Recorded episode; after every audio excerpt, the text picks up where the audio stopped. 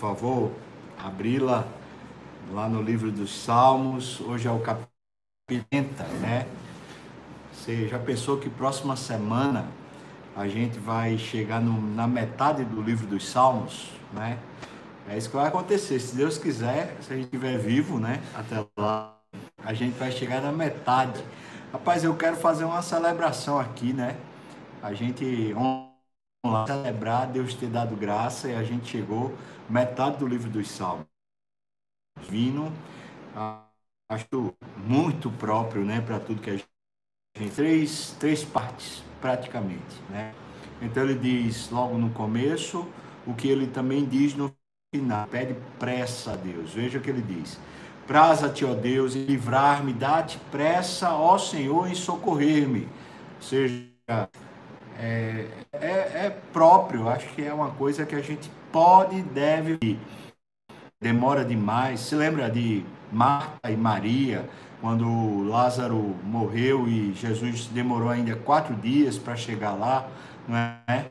Elas pensaram assim, o que foi que aconteceu com o mestre? Ele demora e quando Jesus chega lá, dizem, se estiveras aqui, o nosso irmão não teria morrido, não é? Então a gente pode pedir a Deus, não é insolência, né? Não é falta de reverência. Senhor, vem logo, por favor, intervenha logo, Senhor, tenha pressa, por favor. Isso é a gente clamar a Deus porque Deus pode fazer, não é? Versículos 2 e 3 ele diz qual é a causa da grande emergência, da grande necessidade dele. Sejam envergonhados de vexames que me demandam a vida a demandar a vida aqui é de querer matá-lo. É esse o sentido. Então, ele diz: fazem no meu mal. Então, são duas coisas diferentes. Uma, é, eles querem, alguns, ou talvez o mesmo grupo, quer matar Davi e também quer vê-lo mal, numa situação ruim, né? É, fazem artimanhas para Davi sofrer.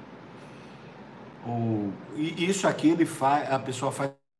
Davi não está falando de alguma situação é, inconsciente que leva a ele o sofrimento, mas pessoas que estão maquinando o mal para Davi viver esse mal, né? Ele diz: retrocedam por causa da sua ignomínia os que dizem bem feito, bem feito.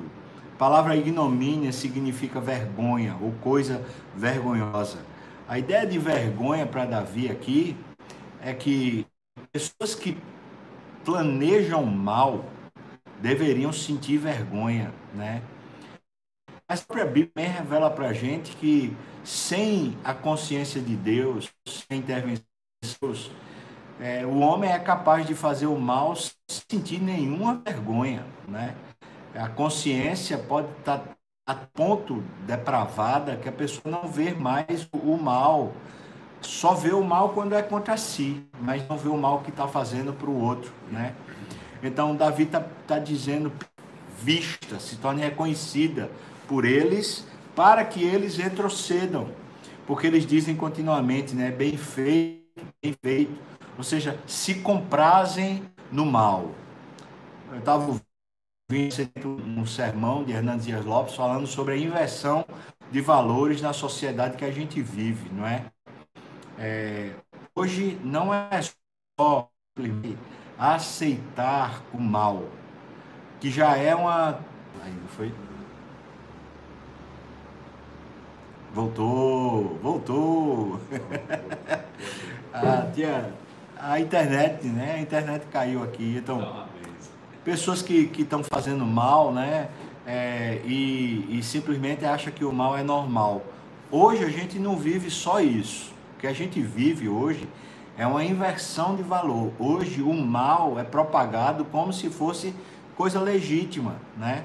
Então a gente vê aí uma série de, de passeatas e de manifestações e de coisas contrárias ao bem, né? Defendendo o aborto, por exemplo, né? Defendendo é, causas imorais, né, é, que são biblicamente contrárias a Deus, contrárias à palavra de Deus. e são defendidas hoje na sociedade como se fosse correto. É para a gente não só aceitar, é para a gente até estimular os filhos, estimular as pessoas a viverem as práticas que são erradas como se elas fossem certas. Eu acho isso uma, uma, uma total perversão. E, e parece-me que Davi está dizendo: Olha, Senhor, me ajuda que essa, essas pessoas que propagam o mal, dizendo bem feito, bem feito, que elas caiam em si, a ignomínia venha sobre elas, elas percebam o mal que elas estão fazendo, não é? Por isso ele diz, né? Tornem atrás e cubram-se de ignomínia os que se comprazem no meu mal. Então, no versículo 4, ele está falando agora de, uma, de um outro grupo, né? Folguem em ti, se rejubilem, né? Folguem e em ti se rejubilem todos os que te buscam e os que amam a tua salvação digam sempre: Deus seja magnificado. O contrário dessa inversão de valores é a gente olhar para Deus, né? No mundo caído, sempre vai haver essa total depravação humana, não é? Se a gente conhece um pouquinho da história geral, a gente vai ver é, desde, desde lá dos primórdios, a total perversão. Se lembra quando Deus chama Noé para construir a arca? É porque a iniquidade já tinha se, se tomado na terra. Lembra disso? Né? E Deus então resolveu trazer o dilúvio. Isso é lá nos primórdios, né? Os primeiros anos da humanidade. Depois a gente passa um pouquinho as páginas da Bíblia e a gente vai encontrar a destruição de Sodoma e Gomorra por causa da total depravação daquela cidade. A iniquidade tinha atingido lá o céu.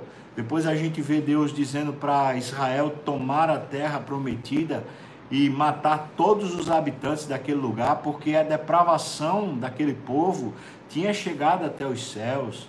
Depois a gente encontra um pouco mais adiante né, a narrativa sobre o Império é, Assírio, o Império Babilônico e a total depravação, degenerescência total daquela sociedade. Um povo totalmente pervertido moralmente, pervertido na, na questão do, da justiça, dos valores. Depois a gente vê ah, os, as profecias de, de Daniel, em especial, falando a respeito do do Império Grego, do Império Romano, né? No Império Romano, a narrativa da perversão moral, as festas a Baco, né? O deus Baco, o deus vinho, as festas de depravação que, que Nero fazia. No Novo Testamento a gente encontra Herodes fazendo um bacanal e termina a cabeça de João Batista sendo servida numa, numa, numa bandeja de prata. Ou seja, a Bíblia nunca esconde para nós que enquanto a gente estiver na terra, esse tipo de depravação vai estar acontecendo, não é? É? e a gente pode orar pedindo a Deus, Senhor Deus, me socorra, me socorra, especialmente quando esse tipo de maldade, né, uma maldade começa a assolar os nossos pés, começa a assolar a nossa vida. Queria que você pensasse aqui em irmãos nossos que vivem em países onde o evangelho é proibido, eles têm que se reunir escondidos, né? E eles veem essa, esse tipo de iniquidade acontecendo, assolando as suas sociedades, né? Aqui no Brasil a gente tem visto uma mídia podre que, que não só divulga, mas até faz propaganda tentando legitimar coisas totalmente satânicas, como aquela exposição de arte que aconteceu no museu, né, que, que até um homem nu e criança pegando nas suas partes íntimas, coisas tenebrosas, assim, como se essas coisas fossem, fossem normais, fossem legítimas, mas é uma total depravação da humanidade, uma perversão. Irmãos, nós não podemos nem considerar isso como sendo normal e nem muito menos, de alguma maneira, dizer assim, não é, é para a gente aceitar. Não é para aceitar. A nossa voz é uma voz profética na sociedade. A gente diz a palavra de Deus. Então, todo, toda essa imoralidade, e eu estou com muito receio de citar certas palavras aqui por causa do YouTube, porque senão ele né, quebra nossa, nossa ligação aqui, mas o fato é que a imoralidade que é feita contra as crianças, a imoralidade que é feita com o mesmo sexo, a imoralidade que é feita com mortos, a imoralidade que é feita é, com entre parentes chegados, né, irmão com irmão, com pai com mãe, com enteados, é, esse tipo de imoralidade está exposta na sociedade, né? Como se fosse normal, tipo assim, não, é, é para aceitar, é para achar legítimo, está aqui. Né? Ele está dizendo, esses que propagam o mal e ficam dizendo bem feito, não só querem que a, a seja aceito, mas querem que isso se torne legítimo. Então ele está pedindo que Deus cubra de vergonha é, tais pessoas. Talvez fosse uma boa oração a gente fazer. A minha aplicação, acredito eu, né, a aplicação desse texto seria para nós cristãos a gente orar a respeito do, do que a mídia brasileira tem feito. Que eles se cubram de vergonha, né? que Deus desfaça esse, essa armadilha satânica que tem enchido a nossa sociedade. Eu sei, irmãos, que isso não é coisa só no Brasil, isso é coisa mundial, eu sei. Sei que a Europa está totalmente depravada em relação a isso. Eu fiquei abismado no começo desse ano, quando estive na Europa, no meio das igrejas e pregando e conversando com crentes, crentes fiéis, mas eu fiquei abismado, por exemplo, com é, a força que o feminismo, esse movimento feminista, totalmente antibíblico, é, a força que isso tem assumido no meio da igreja, na Europa, não é? também nos Estados Unidos. E, e a gente acha isso legítimo, né? chama-se empoderamento feminino quando deveria se chamar de feminilidade. A mulher deve ser feminina, ela deve aprender o padrão bíblico de feminilidade, assim como os homens têm se tornado covardes, né? Homens sem sem sem participação efetiva, sem carinho, sem amor, sem atenção, sem liderança, sem sacerdócio, os homens totalmente indiferentes, vivendo uma, uma vida por si só, egoístas, egocêntricos e, e defendendo um machismo, muitas vezes, um machismo agora trajado de bom moço, né? Bom moço, é bom moço, é, vive uma vida à parte, né? E, e, a gente vai legitimando como se isso fosse normal, como se é, é para ser assim. O homem é para ser simplesmente a pessoa que baixa a cabeça e não participa efetivamente da vida da família. É, um empoderamento feminino destroçando as relações. Vou dizer para você, meu irmão e minha irmã, a gente pode, deve, deve orar, talvez como Davi, Senhor, apressa-te. Sabe, a gente tem tido um assalto cada vez mais frequente, mais forte contra a família. E se matar a família, mata a sociedade, irmão. Se destroça a família, acabou-se a sociedade. Quer ver outra coisa que é, tem sido recorrente nos nossos dias? É o assalto contra as autoridades. Não se respeita mais as autoridades. A Bíblia não diz para a gente concordar com as autoridades, a Bíblia diz para a gente respeitar as autoridades, né? Respeitar não necessariamente é concordar. É, às vezes a gente é a voz profética que fala o erro das autoridades, mas a gente fala com respeito. E precisa respeitar, né? É, o, desrespeito a, a vou, vou trazer melhor, né? A falta de unidade que tem acontecido no meio do povo de Deus não tem uma, a mesma mente, o mesmo coração, a falta de, de Bíblia no meio do, do povo de Deus, a, a igreja parece não, não se deter mais em conhecer a Deus através das Escrituras, através de uma vida piedosa, tudo isso, né? Eu estou tentando relatar alguns, algumas questões, tudo isso é, trazem a fotografia do momento que a gente vive, né? A gente está vivendo um tempo onde a vergonha, aquilo que é obsceno, aquilo que é imoral, aquilo que é ilegítimo biblicamente, aquilo que fere a santidade de Deus, fere a vida de Deus, está sendo legitimado pela nossa sociedade, pelo nosso tempo. Na verdade, é, quem pensa contrário a isso está fora de moda.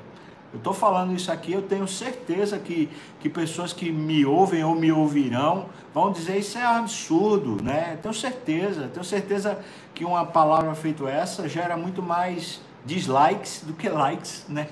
Por quê? Porque as pessoas vão realmente achando ruim ouvirem que, que esse mundo sem Deus está promovendo o mal. E as pessoas muitas vezes, nós irmãos, muitas vezes estamos sendo levados, legitim, legitimando isso. Então eu pergunto para você, como é que está a sua vida moral, né? Como é que está a sua vida espiritual? É, e quando falo moral, não falo só é, essas questões que eu falei de sexo, mas também as questões outras, por exemplo, como é que está a sua vida moral financeira, né? Como é que está a sua vida moral a respeito de de, de você respeitar as lideranças. Isso também é moral, isso também é ética. Como é que está é, seu respeito para com a esposa? Isso também é moral. Como é que está seu respeito para com o marido, não é? Isso também é moral. É, como é que está as questões de educação dentro de casa, com seus filhos? Isso também é moral. Né? E às vezes a gente tem desentendimentos não porque é, alguém esteja usurpando, né, legitimando o, o correto, mas porque às vezes está faltando a gente ter uma aderência, a gente aderir ao que é correto na Bíblia, né? E então termina que um dos lados que porventura diga é, tem um discurso mais bíblico e mais contrário à sociedade termina sendo uma pessoa irrelevante, né? Eu sei que muitas pessoas participam da igreja, mas quando a, a gente começa a pregar isso que eu estou pregando, tem gente que diz eu vou mudar de igreja, né? Eu já, já sofri isso no meu ministério. Gente que chegou e disse, olha, eu acho esse discurso aí um discurso, para não dizer outra palavra, usou a palavra que era um discurso é, descontextualizado, né? Um, um, discurso fora, fora da, do contexto que a gente vive, um, um discurso chamado retrógrado, né? Pois é, eu, eu vou continuar pregando assim, assim eu creio, né? Que os, sejam envergonhados, cobertos de vexame, os que assim fazem porque eles estão tirando a nossa vida, estão matando a vida da sociedade, e eu peço a Deus, se Ele quiser, que Ele detone, detone esses, esses centros maléficos que detonam o mundo, não é? Para concluir minha meditação com você, chamo você para pensar a respeito de Apocalipse, capítulo 18 e 19. Eu não vou ler o texto, mas lá diz que um grande anjo forte começou a falar no céu de, com a voz muito grande dizendo: caiu, a grande Babilônia caiu, a que seduzia as nações, e fala dos reinos da terra. Né? E a grande Babilônia é a falsa igreja. Né? A grande Babilônia é uma menção a um povo, né? um povo que age contra Deus. Isso é o mundo, isso é a sociedade, mas isso também é a falsa igreja, né? E para explicar isso melhor, né, eu diria que a falsa igreja é justamente quando a gente começa através de reuniões, a gente começa a deturpar a Bíblia para aceitar os valores e os padrões que o mundo está tentando impor sobre a igreja. Que Deus tenha misericórdia de nós, nos ajude a sermos fiéis a continuarmos sendo humildes, amorosos, prontos para toda boa obra, prontos para apoiar um ao outro, fortes na fé, dedicados no amor, prontos para o serviço, humildes, mas sem negar em nada a nossa fé. Deus abençoe. Vamos cantar mais uma vez?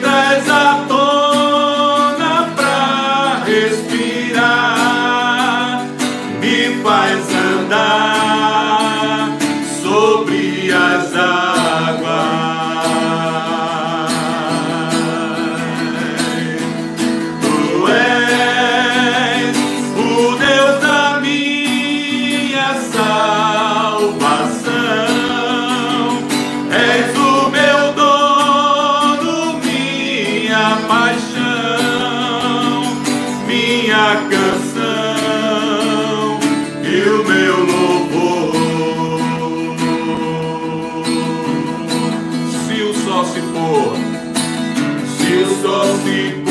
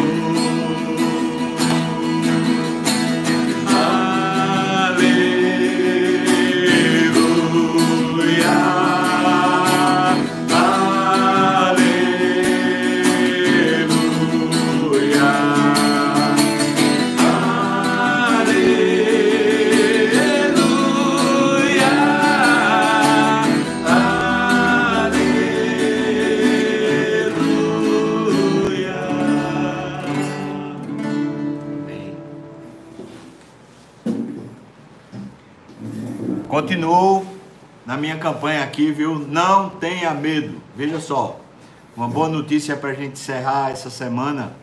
Saiu no, no noticiasuol.com.br a seguinte informação: o Brasil assume o primeiro lugar em número de recuperados pelo Covid-19. Diga aleluia, não é? Aleluia. Glória a Deus. Deus está agindo, irmãos. Não tenha medo. Eu e você somos crentes, né? a gente toma as medidas que são sanitárias aí, usa máscara, álcool em gel e tal e coisa, e vira e mexe, mas o medo tá dentro, tá? O medo tá dentro, então a gente bota esse negócio para fora. sai de casa assim no sentido, sai do, do coração a virtude, tá? E não o medo. Não deixe o medo tomar conta da sua vida. Isso é uma estratégia do diabo para lhe prender, né? Para lhe prender, né? Vamos ser sábio, vamos usar o que a gente tem em mãos para cuidar do nosso, nosso corpo, cuidar da nossa saúde, mas não tenha medo. Outra coisa, é, eu soube ontem, né, mais de 4 mil médicos aqui do Brasil se reuniram online para decidir um, um protocolo para uso de medicamentos em quatro, quatro fases. Na primeira fase, logo nos primeiros sintomas, né, algumas medidas de medicamentos para evitar que a pessoa piore. Eu fiquei muito feliz de saber disso, né? E nessa primeira fase, o uso da hidroxicloroquina junto com o antibiótico, a azitromicina, também um anticoagulante, já para evitar que a pessoa se agrave, isso logo nos primeiros cinco dias e caso haja alguma gravidade maior, então vai até o processo de, de corticoide, né, já no final, para que evite a pessoa piorar. Além disso, outra informação muito boa para a gente tomar ânimo, né? Lá em Israel já estão testando uma vacina passiva, que é através de anticorpos, né, para que a pessoa anticorpos ativos para que a pessoa tomando recupere. E no caso lá, os testes que estão sendo feitos há um sucesso gigante de pessoas que já estavam à beira da morte e tomando a vacina no leito, no hospital, elas começam a recuperar do quadro. Então, louvado seja Deus, né? A gente vai seguindo assim. Queria que você tomasse muito cuidado, né, para sempre obter as informações corretas e não aquilo que infelizmente a gente tem sido o tempo todo bombardeado com informações que só fazem perverter o nosso coração, distrair a nossa, a nossa fé, não é? é não brinca com isso não, que o diabo está aí querendo lançar armadilha o tempo todo para fazer a gente desanimar. Mas eu e você somos daqueles que perseveram e não retrocedem. Amém? A gente segue adiante. Então,